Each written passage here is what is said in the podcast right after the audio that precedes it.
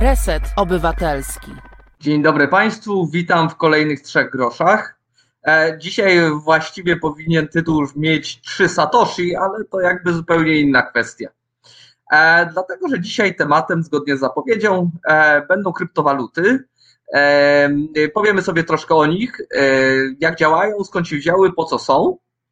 A w drugiej części będziemy mieć gościa, który zajmuje się bezpieczeństwem kryptowalut i bezpieczeństwem giełd kryptowalut e, i porozmawiamy sobie o, tym, jakie są ryzyka e, tego inwestowania, czy kupowania kryptowalut i jak tych ryzyk potencjalnie też można unikać. Czyli nie tylko o tym, ile można zarobić, ale też ile można stracić. Drodzy Państwo, zacząć trzeba od tego, czym jest kryptowaluta. No, kryptowaluta to jest pieniądz, a kolejna jego odsłona i kolejna E, e, e, nowość technologiczna. No i ona się urodziła po kryzysie finansowym. Tak, 12 groszy. Właściwie powinniśmy mieć w przerwie piosenkę Kazika, tak? Nie wiem, czy się uda w realizacji, ale jakby się dało, to byłoby dobrze. Po kryzysie finansowym, co nastąpiło? Nastąpiło masowe, masowe E, e,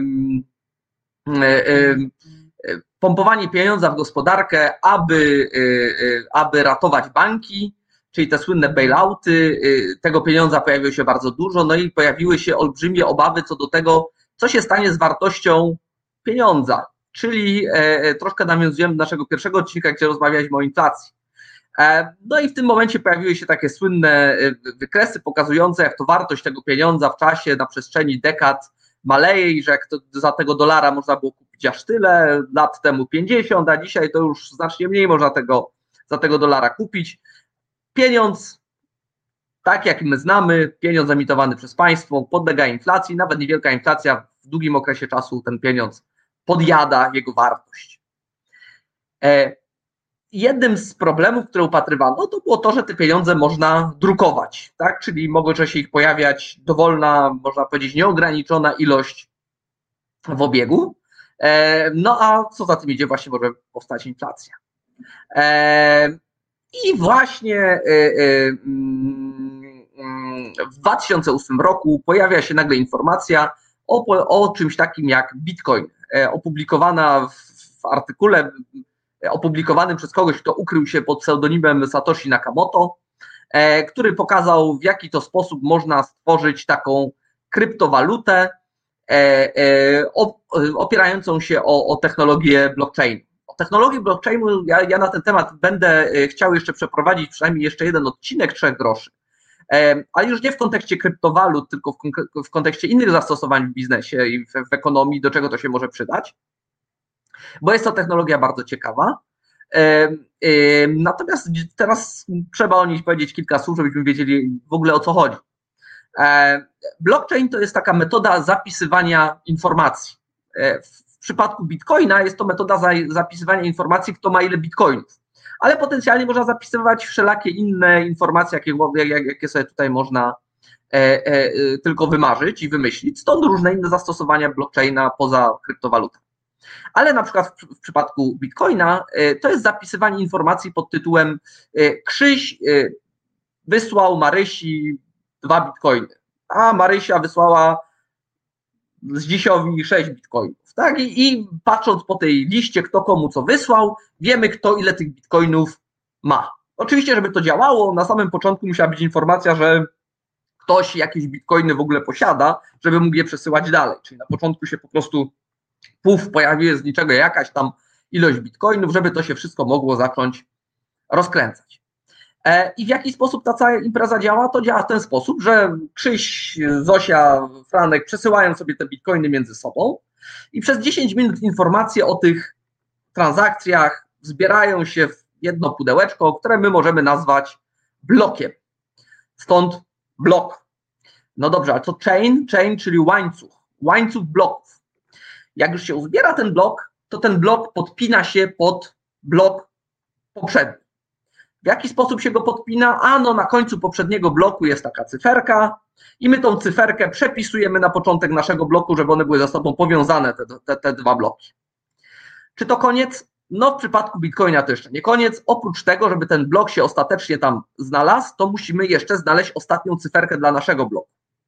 Jak się ją szuka? No to powiedzmy technicznie skomplikowane do wytłumaczenia, ale można powiedzieć w uproszczeniu, że jest to rozwiązanie pewnej matematycznej zagadki. Czyli mamy ten blok, mamy pozbierane te informacje i teraz zbieramy te dane z tych informacji i na ich podstawie rozwiązujemy jakąś matematyczną zagadkę.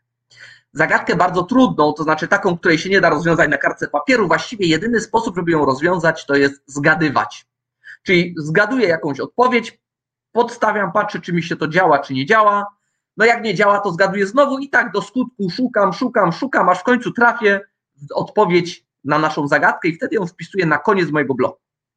I co? I ta odpowiedź na zagadkę stanie się początkiem następnego bloku, tworząc kolejne ogniwo łańcucha. No dobrze, teraz pytacie Państwo, no dobrze, ale kto te zagadki rozwiązuje i po co? E, e, no kto, kto chce. A po co? A po to, że za y, rozwiązanie tej zagadki jest nagroda. A jaka nagroda jest za rozwiązanie zagadki? Ano bitcoin. Czy jakaś tam część bitcoina. W ten sposób pojawiają się nowe bitcoiny. Za rozwiązanie każdej zagadki w każdym y, bloku pojawia się kolejny bitcoin i to jest pewna nagroda.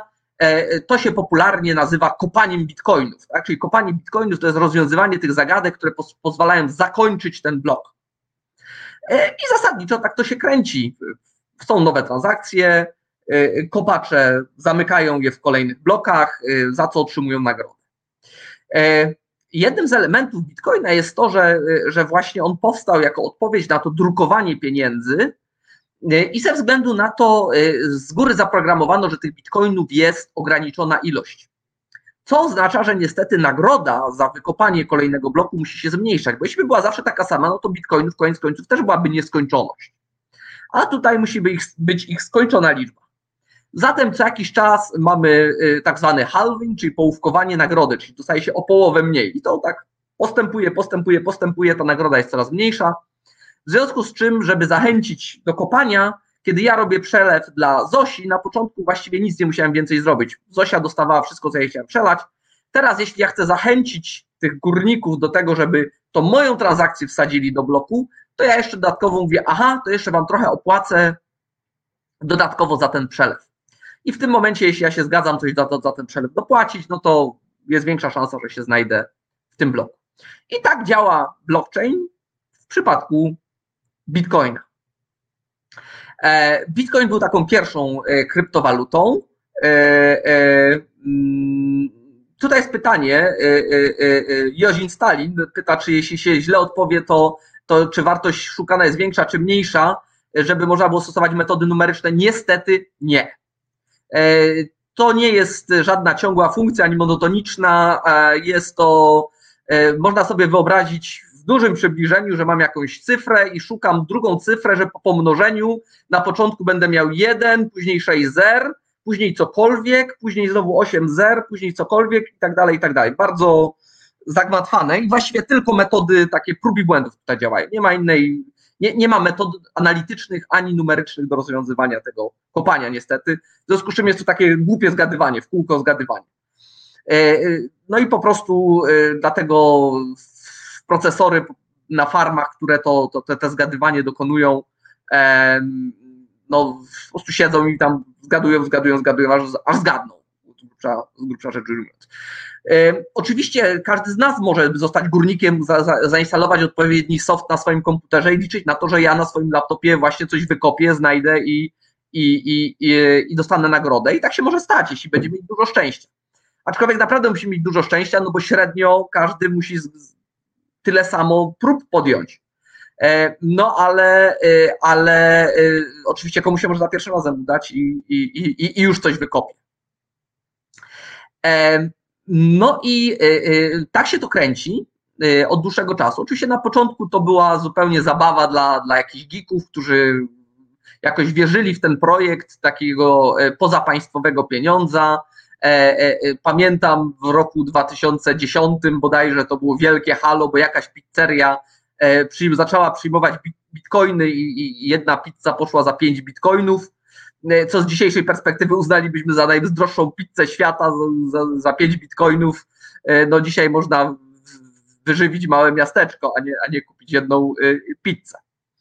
E, no ale z czasem e, popularność bitcoina powoli rosła, aż w pewnym momencie przebił się do jakiejś takiej ogólnej, e, mm, do takiego ogólnego obiegu i stał się elementem wciąż jeszcze pobocznym, ale jednak istotnym światowego systemu finansowego. Ja bym tutaj poprosił obrazek pierwszy, żeby wrócić, który pokaże nam, jak cena bitcoina zmieniała się w czasie od tego z grubsza 2008 roku. O, i tutaj nawet nie widzimy od 2008, natomiast łatwo sobie wyobrazić, że przy tym 2008 po prostu linia była płaska jak u nieboszczyka, z grubsza rzecz ujmując, y, tak blisko zera, że przy tej skali, którą mamy tutaj, właściwie y, y, mm, tego nie widać. Tak naprawdę Bitcoin został zauważony, można powiedzieć, w 2017 roku.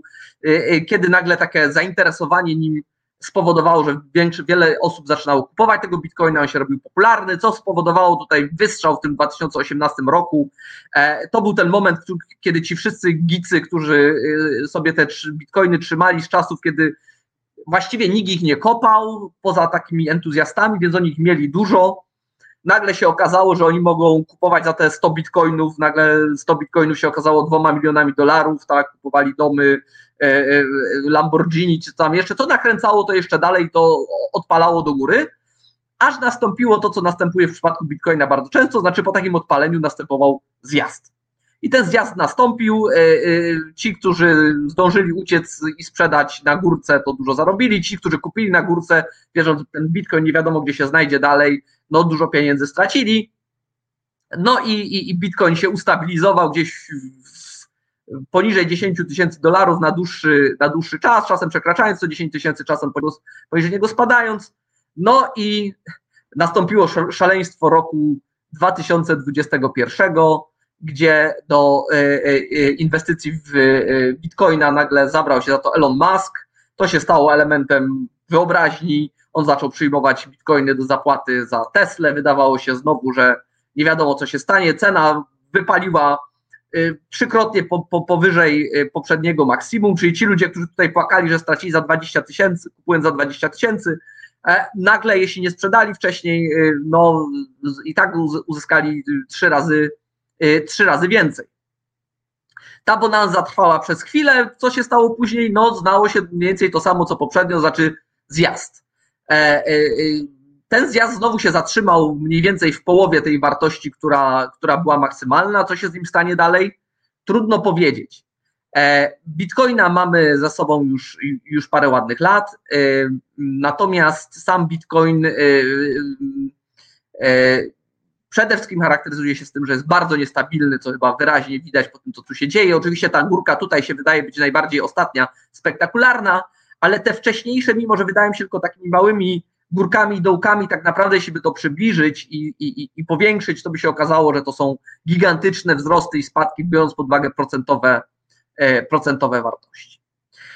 E, Bitcoin ma jednak bardzo wiele e, problemów natury technicznej, chociażby to, że mm, sam czas czekania na realizację transakcji potrafi być bardzo długi.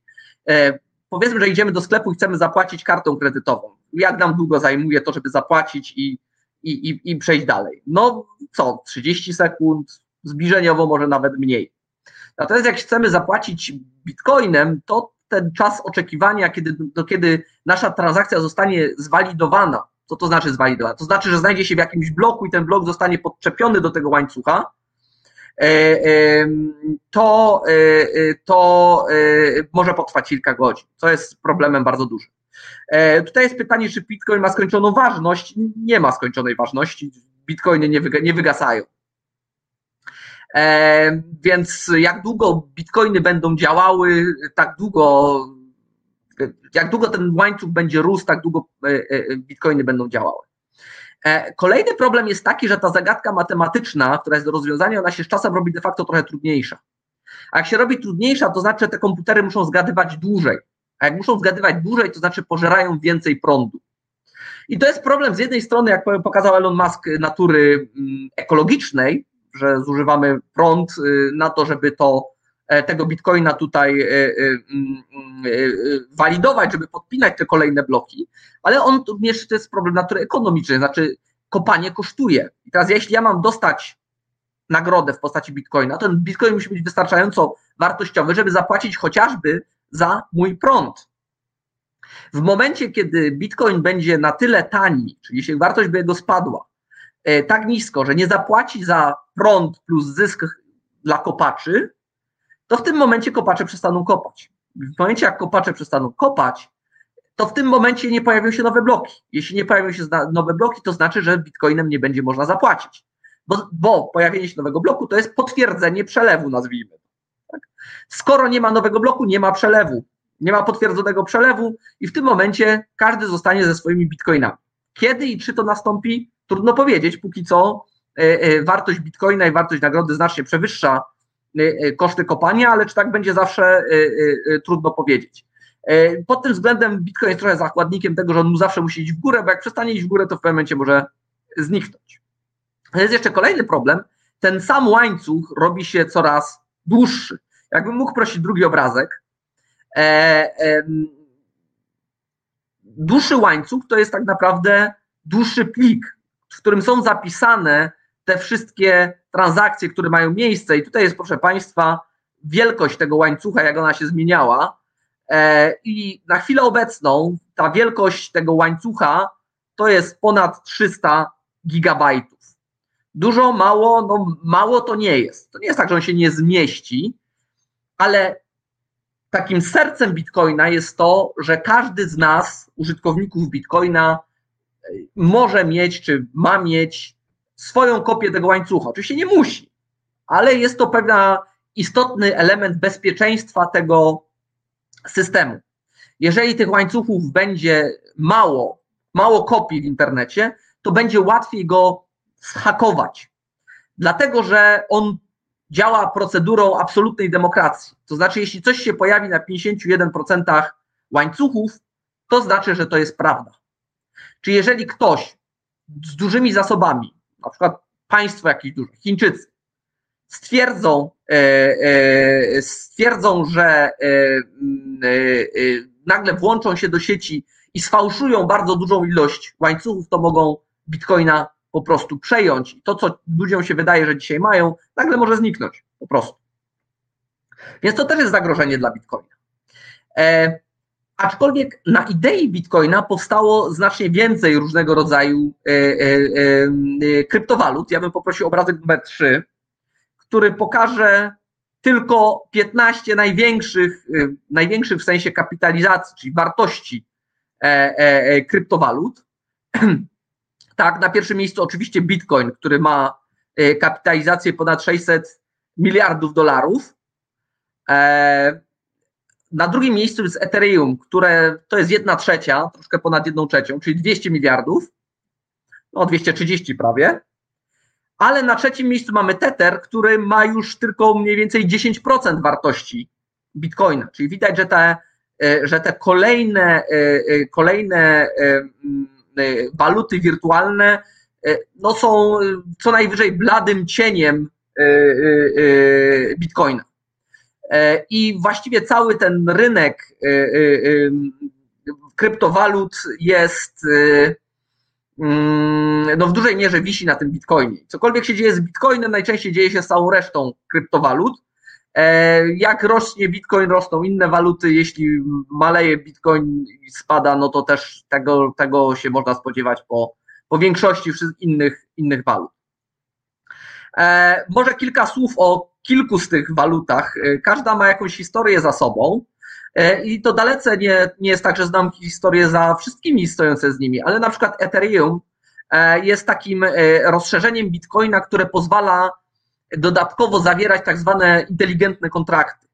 To znaczy, to nie jest tylko tak, że ja robię przelew z osi, tak, i to jest wszystko, co ja mogę z Bitcoinem zrobić, ale ja mogę robić przelew warunkowy. Teraz na przykład mogę się założyć z kolegą, że jeśli, nie wiem, Anglia zdobędzie Mistrzostwo Europy, a wiemy, że nie zdobyła, e, to ja jej przeleję 10 eterów.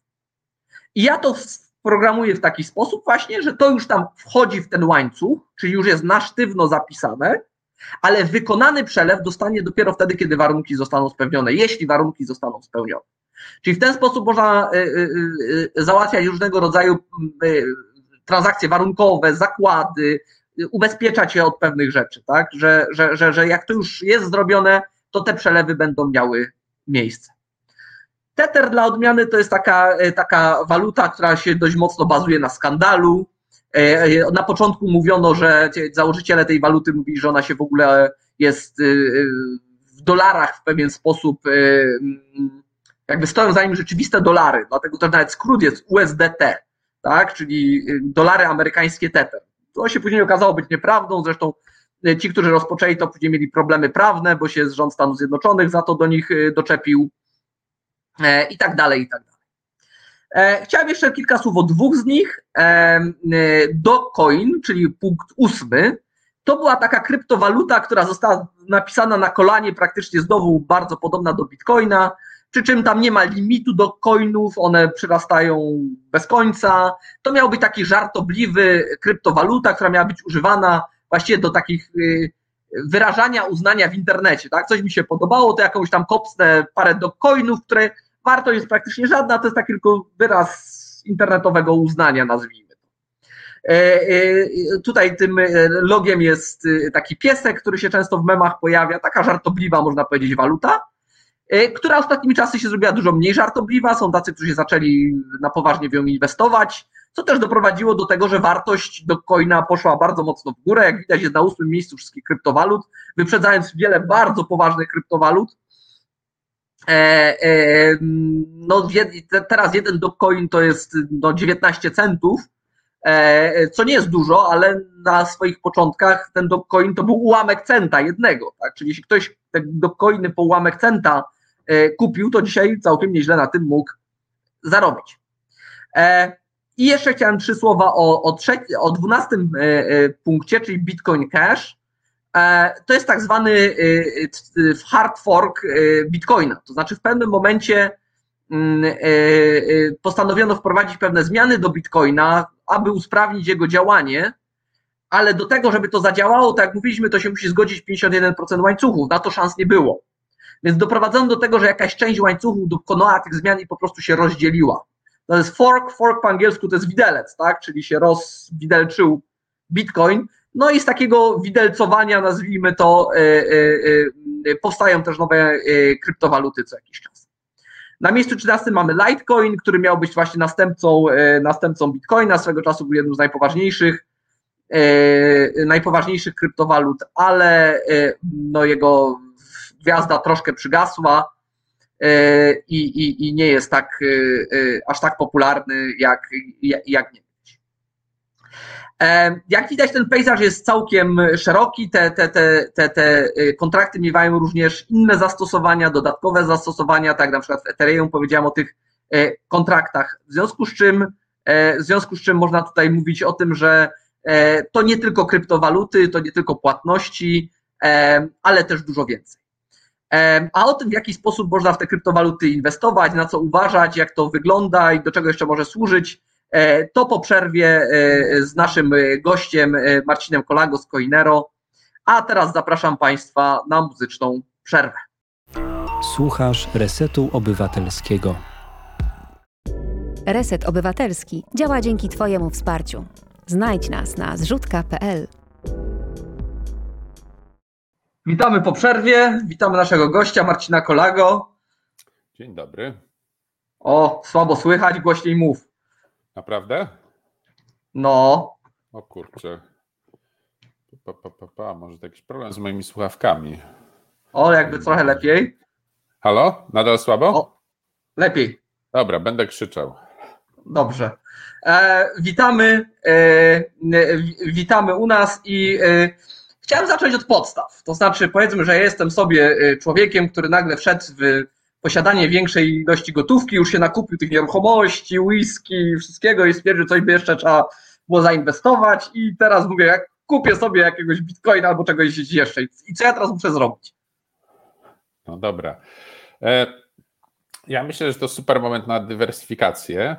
E, no i e, pierwsza ważna rzecz, o której musimy pamiętać, patrząc na kryptowaluty, że jest to cały czas w porównaniu do innych instrumentów finansowych rynek dosyć niestabilny. Więc pierwszym takim krokiem dla takiego inwestora jak ty, to byłoby zacząć od pewnego takiej małej inwestycji i sprawdzenia, jak się w ogóle z tym czujemy. Nie?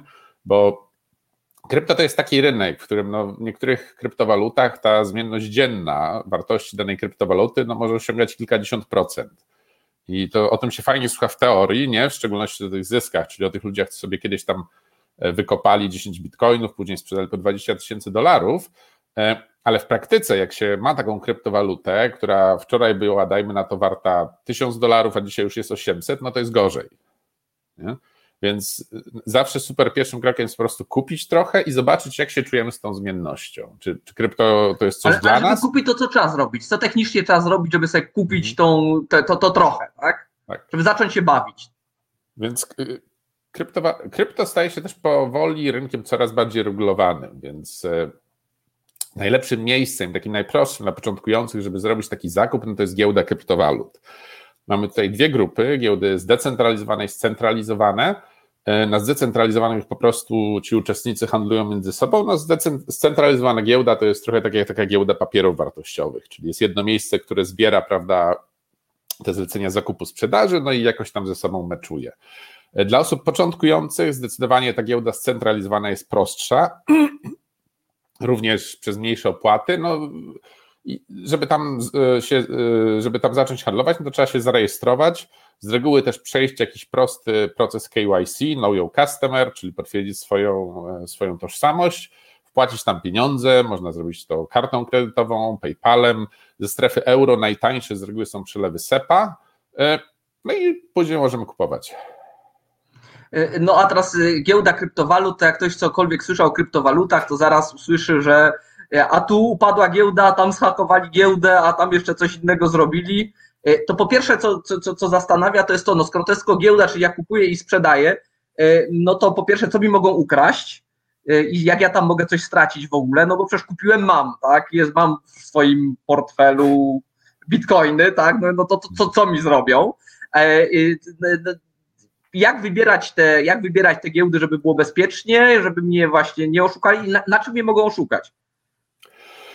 To jest, e, to jest bardzo dobra uwaga, bo rzeczywiście to jest tak, że no, jest tak, że teraz y, krypto ma swoją reputację, no i teraz ta rzeczywistość trochę z tej reputacji wyrosła, ale nadal ludzie no, powtarzają cały czas te same stare historie. E, więc to jest tak, e, jeżeli chodzi o krypto, no to te środki finansowe, które mamy, one y, są, jeżeli kupujemy na giełdach, no to możemy je trzymać na tej giełdzie lub możemy je na, trzymać na swoim portfelu. I te środki finansowe, te kryptowaluty zawsze są w postaci elektronicznej, czyli e, to, że je mamy, no zależy od tego, na ile te zabezpieczenia elektroniczne są dobre i na ile my ich przestrzegamy. Czyli z jednej strony jest tak, że ktoś może złamać te zabezpieczenia, dlatego że albo my na naszym własnym portfelu, albo giełda na swoich portfelach ma je za słabe, a z drugiej strony jest tak, że my sami możemy popełnić błąd.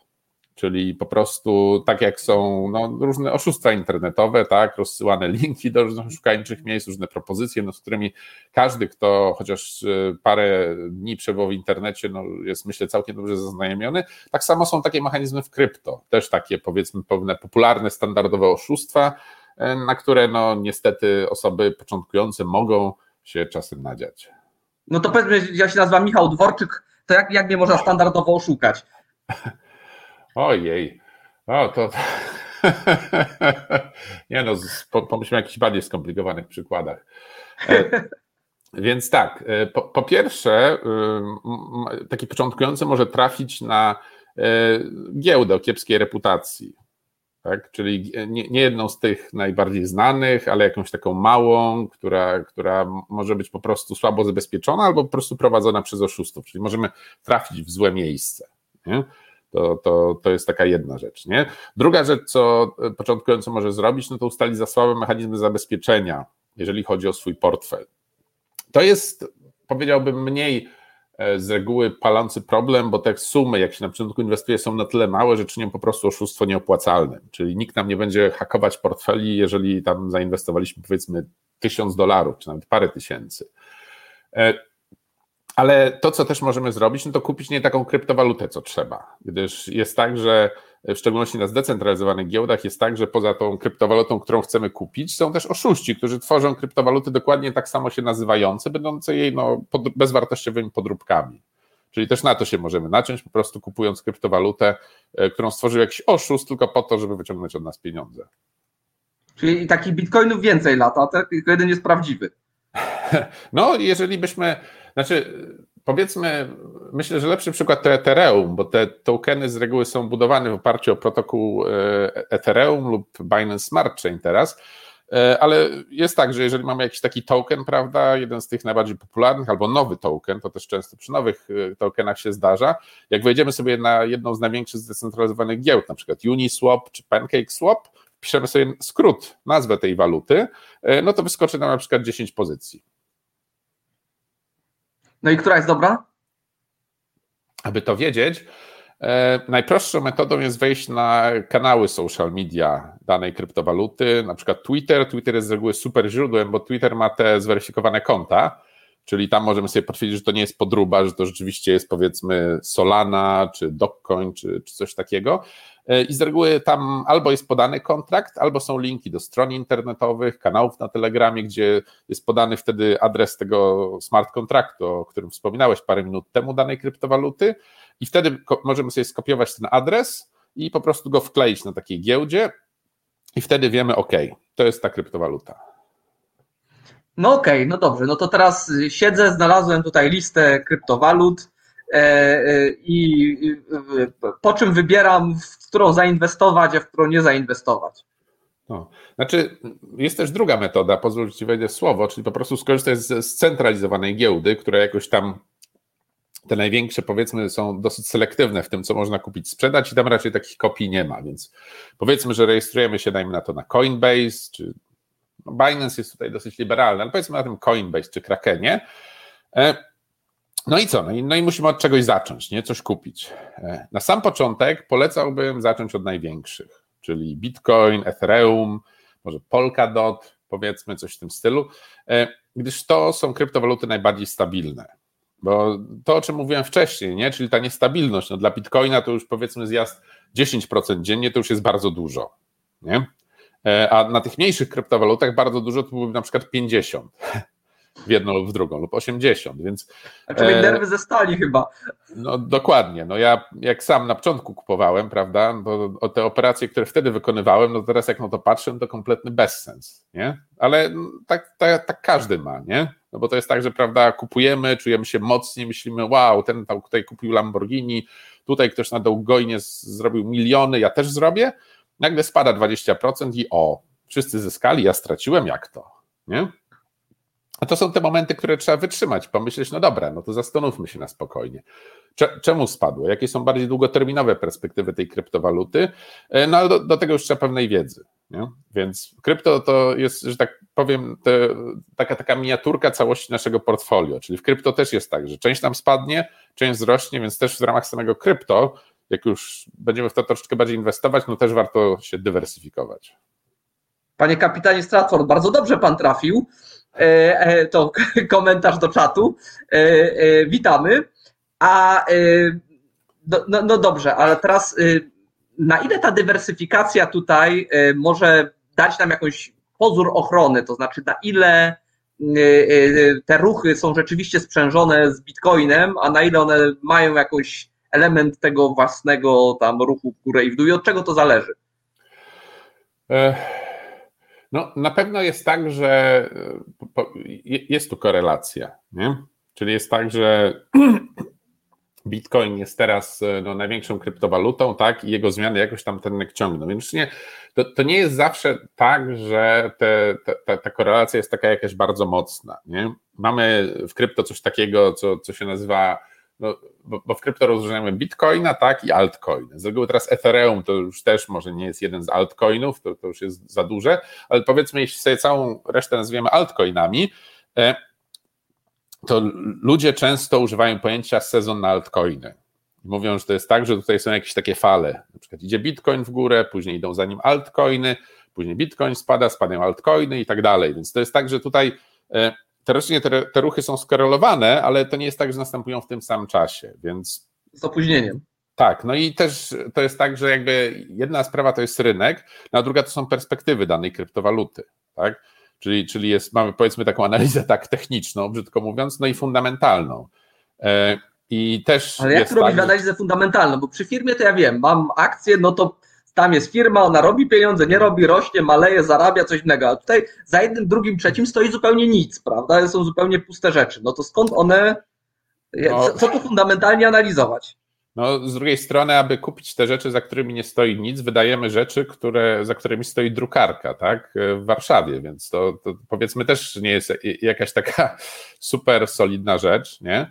Więc, więc, więc to jest powie, powie, powiedzmy taki trade-off, nie? Jednej rzeczy, która nie jest do końca pewna, no i drugiej nie jest do końca pewna, no i po prostu tutaj wybieramy, czy, czy wierzymy bardziej w tą drukarkę, tak, i tą osobę, która ma na tej drukarce przycisk startu, czy w ten algorytm, który stoi za tym coinem, nie? Ale generalnie do, do prowadzenia tej analizy fundamentalnej, no tak, po pierwsze wymagana jest wiedza.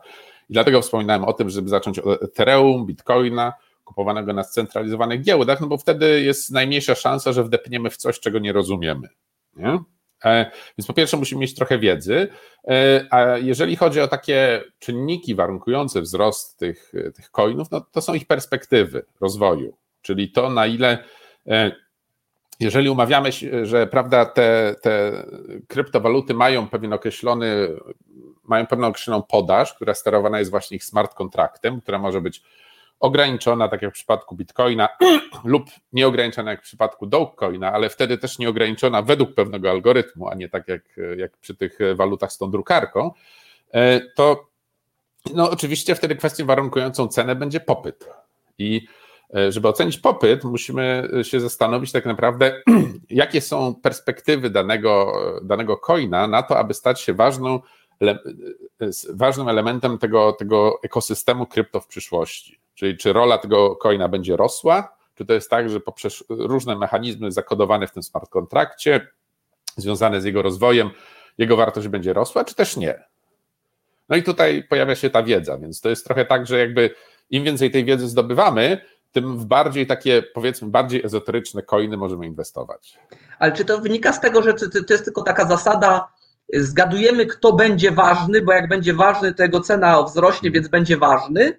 Czy to jest tak, że tam są jakieś innowacje software'owe, które powodują, że tam są jakieś funkcjonalności, które spowodują, że ludzie będą w to inwestować, bo się będzie nadawać do czegoś ekstra? E, zdecydowanie to drugie.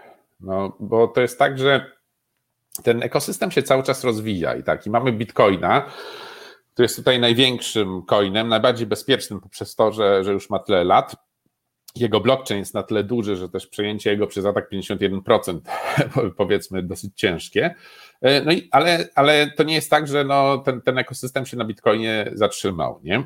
Cały czas jest tak, że są tworzone różne nowe blockchainy, które, które są lepsze. Nie? I z jednej strony działają sprawniej, umożliwiają więcej transakcji na sekundę, e, są bardziej bezpieczne, mają też e, tańszy koszt funkcjonowania, zarówno finansowy, jak i energetyczny. E, z drugiej strony też ważną kwestią jest na przykład integracja różnych blockchainów, bo to jest tak, że jakby do tej pory było tak, że te blockchainy to były takie powiedzmy osobne zupełnie ekosystemy i żeby nie dało się jakby przejść z jednego do drugiego tak bezpośrednio, nie? To jest tak, że można było tutaj, ja kupię coś od ciebie z tego blockchaina za coś z tego, ale tak, żeby bezpośrednio ze sobą rozmawiały, to nie było tak do końca możliwe. Teraz jest na przykład coraz więcej projektów, które dokładnie to umożliwiają. Czyli to, żeby właśnie integrować ze sobą różne blockchainy. To jest powiedzmy bardzo, bardzo ważna e, techniczna innowacja. Nie?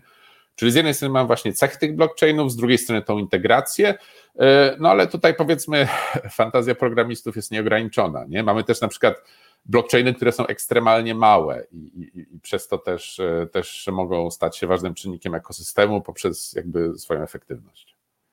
Swoją drogą słyszałem, nie pamiętam, który to był coin, nie wiem czy nie Ripple, że tam akurat rozwiązywanie zagadek to jest tak naprawdę użyczanie mocy obliczeniowej jakimś uniwersytetom na potrzeby badawcze. Nie pamiętam, czy to było SETI, czy coś innego jeszcze, chyba coś innego. ale to są też, mm, to, to, to też jest swoją drogą ciekawy, ciekawe podejście. No dobra, a to teraz jeszcze o, o, różnych innych niebezpieczeństwach, bo tak jak na rynku akcji, tak i pewnie jeszcze bardziej na rynku mhm. coinów mamy różne manipulacje, niekoniecznie wynikające tylko wyłącznie z tego, że ktoś się podszywa pod jakąś kryptowalutę, ale na przykład mhm. typowe mechanizmy typu pump and dump, to chyba jest typowe dla, dla y, y, y, kryptowalut, dla tych, mhm. którzy nie wiedzą, co to jest, to to znaczy najpierw napompować wartość poprzez samemu kupowanie na początku tej waluty, żeby jej cena poszła do góry, akcji, czegokolwiek, bo to nie musi być koniecznie y, bitcoin. Później zainteresowani ludzie, patrzcie, to wzrosło ileś tam procent w ostatnich, to jest dobre, żeby zachęcić ludzi do tego, żeby sami zaczęli to kupować. Później to nakręca, nakręca, nakręca. Jak jest na szczycie, łup, sprzedaję co się dał, tak, uciekam z tego, a później to się zawala w dół. Na ile, na ile mamy duży problem z takimi i innymi też, o których chętnie posłuchamy, manipulacjami, E, I, i, I, czy coś w tym kierunku idzie, czy to jest na tyle zdecentralizowane i nie zależy, że właśnie się nic z tym nie da zrobić? Kryptowaluty, no tak często się mówi, że kryptowaluty to jest dziki zachód. E, w mojej opinii to jest trochę tak, że z jednej strony mam tam dziki zachód, czyli właśnie takie z reguły mniejsze coiny, na których mogą się zdarzyć takie manipulacje, no z drugiej strony mamy już teraz takie powiedzmy solidne, mieszczańskie wschodnie wybrzeże które już e, na takie mechanizmy jest nieco odporne. No tutaj na pewno powiedziałbym Bitcoin, Ethereum, parę takich też największych altcoinów typu, typu na przykład Polkadot, e, te, też bym tu zaliczył, więc to po prostu zależy w co inwestujemy. Nie? Jak inwestujemy w te największe coiny, powiedzmy Bitcoina, który ma kilkaset miliardów market cap, czy, czy, czy Ethereum, czy te inne, które mają kilkadziesiąt, no tutaj pump and dump jest ciężki. bo wymagałby naprawdę dużych środków finansowych e, i, i nie byłby też taki łatwy do przeprowadzenia. No, no chyba, że jestem Elonem Maskiem. Słucham? Chyba, że jestem Elonem Maskiem, tak? Bo no, właściwie to, to robi... co się ostatnio wydarzyło na Bitcoinie, to jest taki pump and dump, który zrobił Elon Musk. Niekoniecznie, żeby na tym zarobić, ale chyba dla fanu. Tak, oczywiście, no to, to możemy tego za chwilkę przejść, nie? Bo to, to jest trochę tak, że jakby on teraz jest takim jakby powiedzmy E, prorokiem. No trochę ja, jego tweety są trochę jak wypowiedzi szefa banku centralnego na, na tradycyjnych rynkach. Oczywiście no to jest tak, że też jak, jak na tradycyjnych rynkach, no z każdym takim tweetem, którym też są jakieś podejrzenia o własny interes, no ta reputacja spada. Nie? Więc, więc e, pytanie, na ile, na ile jego tweety będą tyle samo ważyły w przyszłości. Nie? E, ale, ale wracając do tych tematów pump and dump, na mniejszych coinach na pewno, no bo to jest tak, że mamy popyt, mamy podaż i jeżeli łączna podaż tego coina jest mała, ten market cap jest powiedzmy kilkaset tysięcy dolarów, no czasem nawet kilkadziesiąt na takich naprawdę małych, no to wtedy wystarczą naprawdę niewielkie środki, żeby ta cena zaczęła iść do góry. W szczególności na zdecentralizowanych giełdach, gdzie nie jest tak, że ktoś ustala tą cenę, tylko po prostu ta cena jest tworzona przez, przez płynność, która jest dostępna na tej giełdzie. Jeżeli ktoś wykupuje te coiny z tej płynności, no to cena rośnie. I, i, i wtedy rzeczywiście taki pump and dump może nastąpić. E, no i tutaj są różne szkoły. Nie? No, są ludzie, co po prostu, jak widzą, że coś zaczyna rosnąć, to starają się dołączyć, żeby później to jakoś tam sprzedać. Są tacy, co raczej wtedy mówią stop, stop, stop. Ja się muszę zastanowić, czemu to rośnie, nie? Czy są jakieś takie perspektywy w przyszłości, czy są, stoją za tym jacyś poważni inwestorzy i tak dalej. E, a są tacy, którzy po prostu się z tego, z tego trzymają z dala, nie? Ja bym tu rozróżnił może dwie rzeczy, nie? No bo taki e, pump and dump, że po prostu ktoś kupuje i sprzedaje, no to może nie być do końca etyczne, tak? Jeżeli ktoś rzeczywiście do tego dokłada jeszcze jakąś komunikację, no ale też e, rzadko kiedy będzie nielegalne, nie? Natomiast drugą, no gorszą rzeczą jest to, że ktoś tworzy jakieś coiny, które są oszustwem i po prostu namawia innych do tego, wynajmuje często jakichś celebrytów do, do, do reklamowania tego, e, jeszcze prowadzi jakieś inne działania, e, po to, żeby. Najbardziej znany się nazywał OneCoin, prawda? Taki był e, swego czasu. No tak, tak, tak, tak. To Jezus, było jeszcze takie duże oszustwo, tak, to, to, to, to bułgarskie oszustwo, nie? Tak, tak, tak, tak, tak. Tak, tak, to, to, to było parę miliardów dolarów, nie? Bodajże czterech chyba czy, czy, czy dwa. Więc y, tak, no to było coś na bardzo dużą skalę. Y, teraz jest tak, że takich oszustw na taką naprawdę skalę powiedzmy miliardową już nie ma właściwie, y, bo to jest też tak, że jakby ten rynek krypto się powoli cywilizuje. są mechanizmy weryfikacji, są firmy audytorskie audytujące te coiny, e, porobiły się różne duże fundusze inwestujące w te coiny, więc teraz stworzyć taki skamowy projekt o wartości kilku miliardów dolarów było po prostu ciężko, bo ludzie zaczynają być przyzwyczajeni do pewnych standardów, które coś powinno mieć, co tyle kosztuje. E, no i nie, tak, nie aż tak łatwo byłoby, byłoby ich oszukać. Nie? Tutaj trzeba by, myślę, że tutaj celem musieli być tacy ludzie, co nie mają krypto żadnego pojęcia, no a jest ich, jest ich coraz mniej. Nie? Teraz Jasne. to są takie oszustwa na mniejszą skalę. A y, idąc w drugą stronę, no bo wiadomo, że sam Bitcoin został stworzony po to, żeby być niezależnym od banków centralnych i, i, i państwa jako takiego, i właściwie się to w dużej mierze udało. Nie da się tego właściwie w żaden sposób, jak to sieci P2P, ograniczyć zbyt mocno.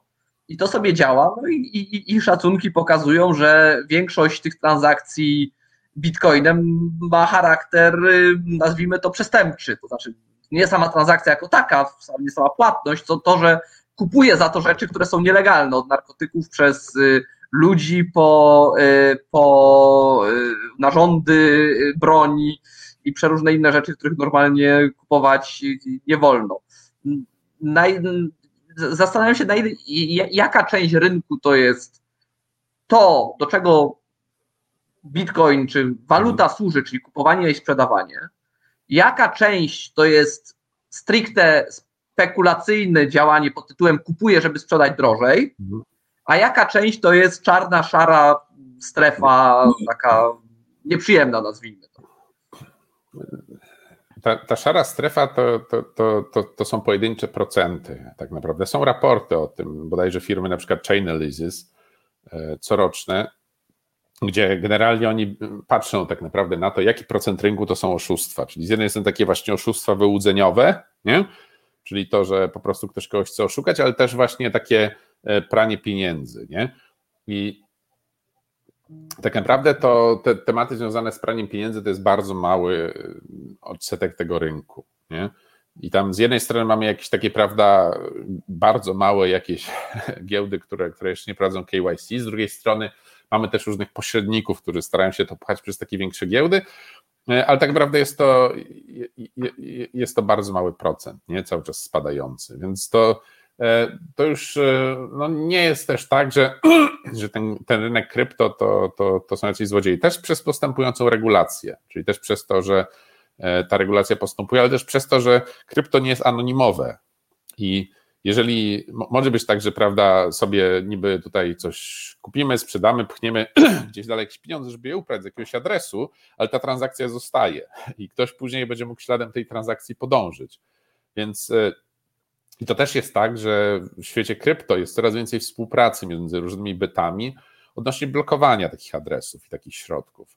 Więc e, no, temat prania tych pieniędzy przez krypto już nie jest taki trywialny jak kiedyś. No, y, swoją drogą to jest rzeczywiście pewien paradoks, bo z jednej strony się reklamuje na przykład Bitcoina jako możliwość y, pełnej anonimowości, no bo teoretycznie pełna anonimowość jest, ale z drugiej strony, jeśli ja się gdziekolwiek zdradzę, że to jest mój portfel, to w tym momencie widać wszystkie moje płatności w całych, wszyscy widzą wszystkie moje płatności, jakiekolwiek dokonałem, tak? Czyli porównując do banku, tak. tak, jeśli ja rozdam numer mojego konta bankowego choćby powszechnie, no to właściwie nikomu z tego nic nie przyjdzie, Poza tym, że jeśli on dostanie przelew ode mnie, no to wie, że jest ode mnie. Tak? Oprócz tego, że jest podpisany tak. oczywiście jeszcze. Natomiast tutaj, jeśli wiadomo, że to jest mój portfel, no to każdy na internecie wie, komu ile za, za co zapłaciły. Znaczy za co, to może nie, ale ile. Tak? Komu przelałem, w którym, w którym momencie. Więc ta anonimowość wygląda na to, że bardzo łatwo ją postradać, jeśli się nie jest bardzo, bardzo ostrożny i kogoś na tym bardzo, bardzo nie zależy. Prawda? To prawda, no to prawda. To jest też tak, że teraz e, coraz więcej tych scentralizowanych giełd wymaga KYC też jeżeli chcemy kupować, na przykład uczestniczyć w sprzedażach takich różnych nowych projektów krypto, też często musimy przejść KYC, więc wtedy rzeczywiście, no to jest tak, że jeśli by komuś zależało, tak, i ktoś był w stanie jakoś połączyć te dane, no to, to, to, to ta nasza, ta nasza anonimowość by, by już tam nie było. Oczywiście na to też istnieją pewne mechanizmy, tak, czyli tacy powiedzmy dostawcy takich rozwiązań KYC, którzy Później jakby częścią tej obietnicy jest też to, że no, te informacje o nas gdzieś tam nie wypływają. Nie? Więc to jest tak, że z jednej strony rzeczywiście to mamy, idzie ta regulacja, no z drugiej strony też są budowane różne rozwiązania, które próbują jakoś pogodzić przynajmniej częściowo anonimowość z wymogami regulacyjnymi. A na koniec takie trochę prognostyka, znaczy dwuczęściowe pytanie. Tak. Pierwsza, pierwsza kwestia jest taka, no Bitcoin ma swoje wady technologiczne, prawda? I cały szereg ich coraz bardziej dotkliwe. Więc pierwsza część tego pytania, czy to jest tak, że ten Bitcoin rzeczywiście w jakiejś widocznej perspektywie się skończy ze względu na ograniczenia technologiczne i że, y, i że kiedy go tworzono, no nie przewidziano jego skali sukcesu i że on będzie tak, tak duży i w związku z tym się potknie o te, o te niedogodności i w związku z tym wymrze. A jeśli tak się stanie, to kto i dlaczego prawdopodobnie będzie drugim bitcoinem? Ja wiem, że to jest pytanie za 100 miliardów dolarów, ale, ale zadam. Tak, zwłaszcza, że doradztwa inwestycyjnego tutaj oczywiście nie prowadzimy. E, oczywiście. Sposób. Znaczy, e, czy się skończy? No, póki co na to nie wygląda. Nie? Tak powiedziałbym zupełnie szczerze. Nie? Jest tak, że jakby e, każda z kryptowalut, no kryptowaluty, no to z jednej strony są takie byty, nie, których istnienie określa jakoś smart contract, który je opisuje, z drugiej strony to są byty rozwijające się. Jest tak, że nad każdą z większych kryptowalut pracuje co najmniej kilkuset deweloperów w tym samym czasie w ramach takiej no, społeczności, powiedzmy, światowej, nad rozwojem. I to jest tak, że kryptowaluty też mają swoje releasy, swoje nowe wersje, na przykład teraz nadchodzi Ethereum 2.0, taki dosyć duży release tutaj. Jeżeli chodzi o Bitcoina, też ostatnio był Taproot, będą też kolejne, więc te waluty też się zmieniają. I w przypadku Bitcoina, no oczywiście jest tak, że tak jak Tomek wspominałeś o tych różnych zagadkach kryptograficznych, no to w momencie nadejścia komputerów kwantowych te zagadki. No to będzie problem szerszy niż tylko kryptowalut. To prawda. No jednocześnie jest tak, że ponieważ mamy ten development i mamy E, możliwość tych zmian. No, ja myślę, że to jest tak, że wtedy też jakby będzie taki trochę wyścig zbrojeń, nie? Czyli wraz z wzrostem mocy obliczeniowych będzie też e, wzrastała kompleksowość tej ochrony kryptograficznej, tych kryptowalut. Więc e, mi się wydaje, że technicznie no, nie widzę tu powodu, dlaczego by się coś miało skończyć. Nie? Jeżeli chodzi o zastosowania, to jest to, co teraz obserwujemy, to jest taki ciekawy proces, że owszem, no są miejsca na świecie, w których ten bitcoin jest mocno spekulacyjny, E, chociaż teraz można w coraz większej ilości miejsc nim płacić, e, ale są kraje na świecie, e, kraje, w których powiedzmy lokalne waluty nie zasługują na aż taki duży szacunek od ich, od ich mieszkańców, gdzie ten bitcoin zaczyna te waluty powoli wypierać. Mamy z jednej strony Nigerię, z drugiej strony Argentynę, w których zaczyna się tworzyć trochę taki drugi obieg. Nie? Z jednej strony mamy prawda, ten oficjalny pieniądz, z drugiej strony mamy krypto. Z reguły jest to bitcoin też poprzez swoją popularność. No chyba, że Petro w Wenezueli. No, e, też, też. I, I, tam jest tak, że po prostu te kryptowaluty, no, w szczególności bitcoin, zaczynają odgrywać taką zwykłą rolę płatniczą. Nie? Visa, Mastercard też, też, e, te, też będą bodajże w tym czy w następnym roku bitcoiny integrować, więc też jest tak, że ta rola płatnicza nadchodzi. Nie? Jedno takie potencjalne, powiedzmy, wyzwanie, no to będą tutaj e, wa, wa, e, krypt, powiedzmy waluty emitowane przez banki centralne potencjalnie. Nie? No, bo to też jest temat wiele banków centralnych nad tym się zastanawia, czy, czy, czy powinny emitować własne takie e, waluty sterowane algorytmem, no bo do tego to się de facto sprowadza, tak, że, że ten pieniądz wtedy przestał być taki głupi, tak, że mamy złotówkę, ta złotówka sobie tu leży i możemy sobie ją pchać tam i tam, ale też stałby za tym jakiś algorytm, który by mówił na przykład, dostałeś tutaj e, jakąś pomoc, ale musisz się wydać w ciągu trzech miesięcy, bo zniknie, nie? Albo możesz kupić tylko tutaj to i to, tam i tam, więcej nie możesz, nie? Albo nie możesz tego wymienić na dolary. No, też by mogło być. Więc y, to jest ciekawy temat, nie? Oczywiście, no tutaj znowu pojawia się ten temat tej wiarygodności, bo to jest tak, że teraz za tymi kryptowalutami stoją naprawdę ogromne społeczności. Społeczności, które w, też w dużej części, powiedzmy, są zarządzane w taki sposób dosyć demokratyczny albo chociaż transparentny. Nie? I to jest tak, że to jest kwestia wiarygodności. No jeżeli będziemy mieli te waluty emitowane przez banki centralne, no to będzie mu, musiał uwierzyć temu bankowi, że ta waluta rzeczywiście się zachowuje tak, jak ten bank nam mówi i tak dalej. I to znowu będzie ten sam wybór co teraz, czyli czy wierzymy temu bankowi centralnemu, czy wierzymy tej społeczności. Więc ja myślę, że to nie jest tak, że jedno zastąpi drugie, raczej te obie, te obie byty będą, będą istnieć obok siebie. No cóż, realizacja nam nie krzyczy, że należy kończyć, mimo że rozmawia nam się bardzo dobrze. E, e, bardzo dziękuję Marcinowi. Marcin się zajmuje właśnie oceną, e, oceną giełd i ich wiarygodności. Warto sobie też zainteresowani wygooglać Coinero i zobaczyć, jak w sposób to wygląda. Proszę? Przez 2R. Przez 2R.